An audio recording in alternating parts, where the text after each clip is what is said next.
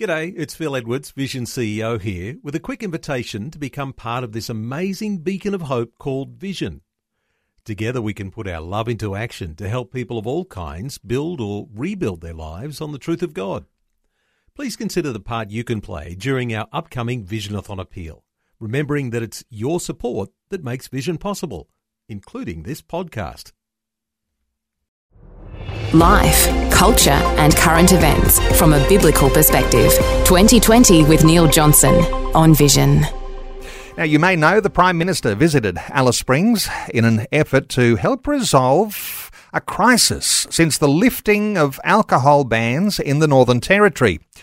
Restrictions on alcohol purchases were among a number of new measures that were announced by Prime Minister Anthony Albanese and First Minister Natasha Fyles to combat surging crime levels in Alice Springs yesterday. Well, takeaway purchases of alcohol will be prohibited on Mondays and Tuesdays and will only be permitted between 3pm and 7pm on the remaining days. And each person will have one transaction limit per day. Well, let's get a thought or two. From Shane Varcoe, He's the CEO at Dalgarno Institute, one of the 300 plus member organisations of the World Federation Against Drugs. Shane Varcoe, a special welcome back to 2020. Happy New Year to you, Neil. Good to be back. Hey Shane, hey, you've got some connections to Alice mm. Springs. You're not in the Alice, you're in Victoria, but uh, you do have some connections there, and you've got a finger on the pulse of some of the things developing there. Yeah, Neil, that's true. Uh, our, our work is Australia wide, and we have board members from different disciplines. And one of our board members actually lives and works in, in the Alice, and he's uh, very close ties with Indigenous communities and works closely with them in his role, which um, I'll keep that uh, private. But uh, yeah, he's been watching uh, with some concern about what's happening, but also uh, concern about some of the the potential for inappropriate reporting that can damage uh, reputations as well. And I think that's important. And what's happening is, is very disturbing. There's no doubt about that. And the lifting of alcohol bans is a significant, one of the, probably the most significant, biggest contributor to this spike in in crimes. It's not just you know, not just obviously acquisitional crimes, but domestic and familial violence, uh, and it's just very very disturbing. And he's experienced that firsthand as well. But yeah, it is is concerning, and uh, again, there's a great deal of of issues here that, that need to be discussed and, and brought forward. Uh, let's just pick up on something you just mentioned, mm. uh, and that is around the reporting on what's happening in Alice Springs. Mm. Uh, because lots of us might be familiar if you've watched any television news, uh, some of those images of youths roaming the streets and uh, beating each other with iron bars and all sorts of things like that. Uh, what's your thought here on uh, just, uh, you know, not letting the whole community be demonised? Obviously, there's a problem, but certainly those sorts of images don't help, do they? No, and uh, again, we understand with news, and, and unfortunately, what we call news now is often just uh, opinions uh, cycled through with sensationalism for the purposes of, you know, clicks, clickbait, basically that's not taking away from the, the, some of the atrocities that have been committed, and it, it is appalling. There's no doubt. But as I said, my our colleague uh, working and living in the Alice, uh, it's it's that's not prolific everywhere. That is certainly a concern. I think I think one of the biggest concerns too is understanding from from the data. We've, we've been watching this for a while on our on our First Peoples. Um, uh, component of our no brainer website, we, we've obviously worked and we have an Indigenous component to our community, our, our alcohol and other drug curriculum. And we work closely with, with different people in, in the Indigenous community to make sure that our understanding of cultural dynamics is best we can because we understand there are many different nations amongst the Indigenous community and, and therefore there's different perspectives in some sense, but there's a general consensus around some of this stuff that's quite clear and the elders that we've spoken to and, and got advice from have, have, been quite forthcoming about this. And and the concern is, well, one of the things we need to get straight is the, the alcohol consumption rates you know, per capita and, and alcoholism and problematic alcohol use is much less in the Indigenous community than it is in the Caucasian or non-Indigenous Australian community. I think that's an important thing to put on the table to start off with. And they often think, oh, you know, alcoholism is rife and it's a real problem. Indigenous people have this major issue. Whilst they have issues with it, their issues are not worse than than the non-indigenous community. I think that's a really important thing to table straight away. but yeah, I think the lifting of bans that that took place last year was uh, was really concerning, and in fact, Indigenous communities across the Northern Territory came out very quickly and, and quite ferociously against the move. Even some saying, uh, even if they were perhaps in agreement with the lifting of bans, one such commentator, an Indigenous commentator, said it's like uh, pulling out the the, the, Af- the Afghan withdrawal, and that's how you know they put it. They said, okay, we might lift the bans, but don't just pull them all out at once because we're going to have a real problem. And in fact, that problem manifested quite quickly. And in fact, last year in in June, um, the coalition of Aboriginal Medical uh, Alliance Services and then NT, the National Aboriginal Community Controlled Health Organisation, and the North uh, Australian Aboriginal Justice Agency wrote uh, a letter to the Minister, Linda Burney, regarding this issue. And they were saying quite that this is not, again, pushing back against this woke, neo woke, sorry, uh, virtue signaling that, you know, that this is not a racist issue. Having these bans in, this is protective and proactive and it's positive, and we need to perhaps review it and look at it. But let's not lift this. This is working. This is actually helping our communities, keeping our women safe, our young people safer. And the, so these are these are issues that were tabled very quickly, but they were ostensibly ignored by the by the government, and they went ahead with uh, again. We talk about patriarchy making decisions, sort of white patriarchy making making decisions. It seems to be uh, working in that opposite direction at the moment. This is and interesting, isn't it? Really uh, bad decision. Yeah. Because uh, the voice is very prominent in the national discussion, mm. debate leading sure. up to you know this opportunity. We'll all have a, a vote. Uh, interestingly, mm. this brings something to light, and alcohol being at the centre of it is that uh, no one's listening to the elders. Uh, if they're not listening to the elders now, no one will probably listen to the elders then. challenging thoughts around that, but but this just brings to light, doesn't it, uh, that, that, that the white patriarchy, in one sense here, not listening to the elders, and the elders, in some sense here, uh, must be considered to know best. Any thoughts here around elders and alcohol, and, and you know whether local communities uh, can have some level of control in their own community?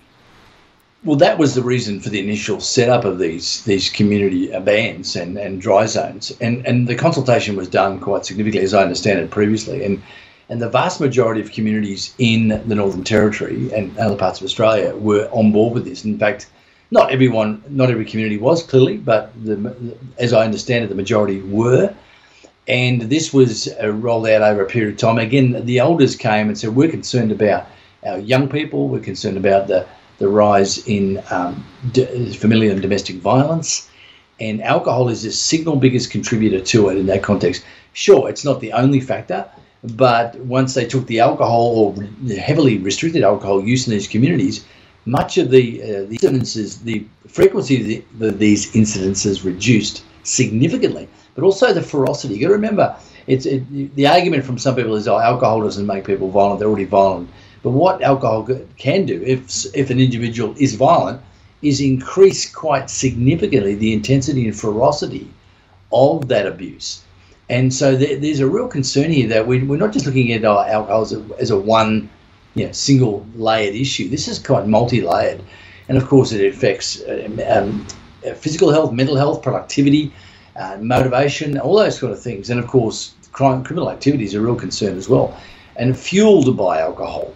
And so again, these these measures that were implemented over a long period of consultation, over a long period of time, the elders were the ones who were saying we want to protect and develop our communities in healthy and safe ways. And then, of course, you get activists and others that come in underneath that and try and undermine that that wisdom, that elderly wisdom. But that we see that in across cultures everywhere. You know, um, if if a if a, a new fad comes in and and the social media voice gets hold of it, then obviously it, it trumps wisdom and, and the tradition and, yeah. and clarity and best practice because it's the it's a it's the newest noise in the marketplace. Uh, Shane, so I think that's a concern too. Yeah, it is. Uh, the new measures, as you say, uh, the lifting of the bans happened without any incremental lifting, and all of a sudden mm-hmm. alcohol was available. So now there's new measures implemented and a three month trial now. They've taken away mm-hmm. alcohol for two days, uh, restricting sales on Monday and Tuesday, and then uh, only sales between 3 p.m. and 7 p.m. on the remaining days, and each person will have one transaction limit per day.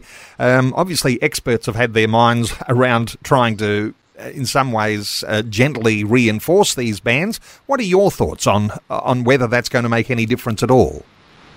Well, again, it's the proof's in the pudding, and it's capacity to access the, the, this this product. This product is the legal drug that does the most harm because it is legal. and, and we can talk about the cannabis issue. We're going to throw another one in that ring, but we won't go there today. It's another nightmare pending. But I think th- these measures obviously will hopefully will, will uh, deter. But again, it's always about implementation. It's always about enforcement. And with if the purveyors of alcohol aren't strictly on board and don't adhere to this strictly, and of course people buy for others, there's all sorts of ways that they try and get around it. That's why dry zones were so powerful. And people would argue, oh, you can go outside the dry zone and get alcohol, but you have to travel quite a way to get it. And then you, and then if you're intoxicated, you're intoxicated usually on your own. So the, the damage that you do is to yourself. That's sad enough in itself, of course, but you're not harming others around you but bringing it back into the into the town and using it in the town was was really difficult to do. So we know that that those kind of bans, those kind of restrictions do work. Half measures, again, I, I honestly don't know. We hope that it will have some impact on curtailing these behaviours, these really disturbing community harming behaviours. But and, and, and not least for those causing the harm, because they, they too are going to be in, in all sorts of trouble from from the not just the, the actions themselves, but the repercussions from that. But I think one of the issues here we have to see what happens. But it's fascinating when you you take a carte blanche lifting of bans, then go, oh, whoops, we've cut the brake line. Now we're trying to reapply the brakes while mending the brake line as we do it. It's it's one of those as that as that indigenous of said. It's like the withdrawal from Afghanistan. It was too quick. It was too much, and it was too uh, too fast, and it caused all sorts of issues. And now they're trying to do some remedial work, which is, man, I I, I, hope it works, Neil. I hope it does have some impact, but. Uh, at least they're doing something, Shane. Hey, exactly. when the Prime Minister arrives in a community, like he did uh, into Alice Springs, and uh, we'll all know, in some sense, uh, the Prime Minister doesn't have all the answers, and just the fact that he's there isn't going to solve the problem, but it does draw that media attention. It draws the national consciousness uh, to mm. the issue around alcohol. Uh, yep. This can only be a positive from your perspective as a campaigner in this area around drugs and alcohol. So, attention of the nation is on alcohol right now. Are there some lessons we ought to be uh, applying ourselves to? Because there's lots of communities around Australia. It's not going to be just the Alice that's having some mm. issues around uh, grappling with alcohol and uh, youths and uh, family violence, those sorts of things. What sort of lessons might there be for communities everywhere looking on at what's happening and the fact that there is now some uh, national attention on the Alice issue? I think one of the things that's really important here is, as we opened with my opening statement regarding the Indigenous rates of alcohol misuse compared to the non Indigenous community, I think this needs to be a message for all Australians. I think that's the thing every person inhabits this country, no matter your background, no matter your traditions and your cultural framing of alcohol. We all know now from the science that alcohol, ethanol, is a class one carcinogen. It causes damage at all sorts of levels, including cancers. And, and even now, the Canadians have come out, interestingly enough, even in the last couple of weeks, which is, I find fascinating in the timing of this. The Canadians have come out and they've actually uh, up the ante on, the world uh, alcohol consumption ratios and said there should be no more than two standard drinks a week for alcohol use. That's their recommendation they're pushing for in Canada. At the moment, we have, I think it's about uh, two standard alcohol drinks a day, I think is our recommendation for, for safer drug use. But of course, the safest uh, consumption of, of alcohol is none. That's now on the table. If you want to have the best chance for health best chance for well-being moving forward and to lower the risks of all the health harms from alcohol, then no consumption. The A word, abstinence, is back on the table, and they really, they really grit their teeth when they have to say that.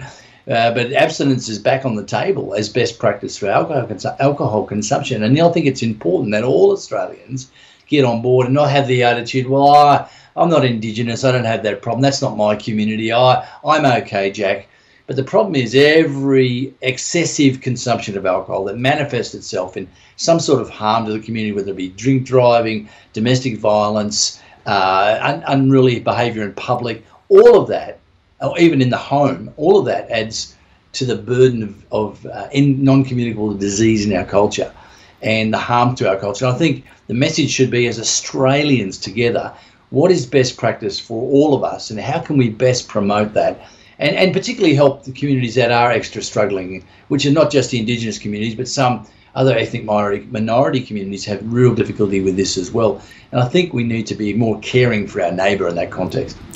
Uh, the safest position, as you say, is abstinence. Uh, that might uh-huh. be a dream for communities everywhere around Australia. it's a, you know, let's say the word one more time. Abstinence yeah, from alcohol abstinence. is the best position. Well, I'm, I'm, swearing at some Australians right now. and, uh, and, uh, and as you say, uh, rightly too, the, the the research shows that it is carcinogenic.